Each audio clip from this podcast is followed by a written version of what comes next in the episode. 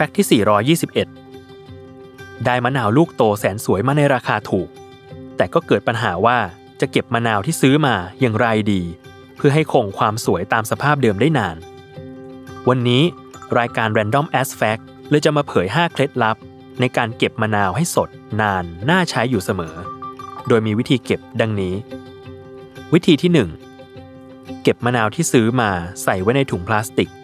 เจาะถุงเป็นรูเล็กๆ พอให้อากาศถ่ายเทได้ แล้วแช่ตู้เย็นช่องธรรมดา วิธีที่ 2 ห่อมะนาวที่ซื้อมาด้วยกระดาษหนังสือพิมพ์ทีละลูก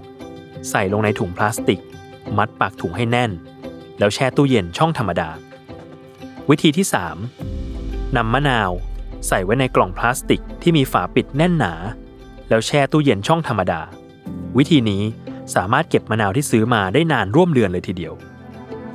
วิธีที่ 4 ล้างมะนาวให้สะอาด เรียงใส่โถแก้วใบใหญ่ หรือภาชนะทรงสูง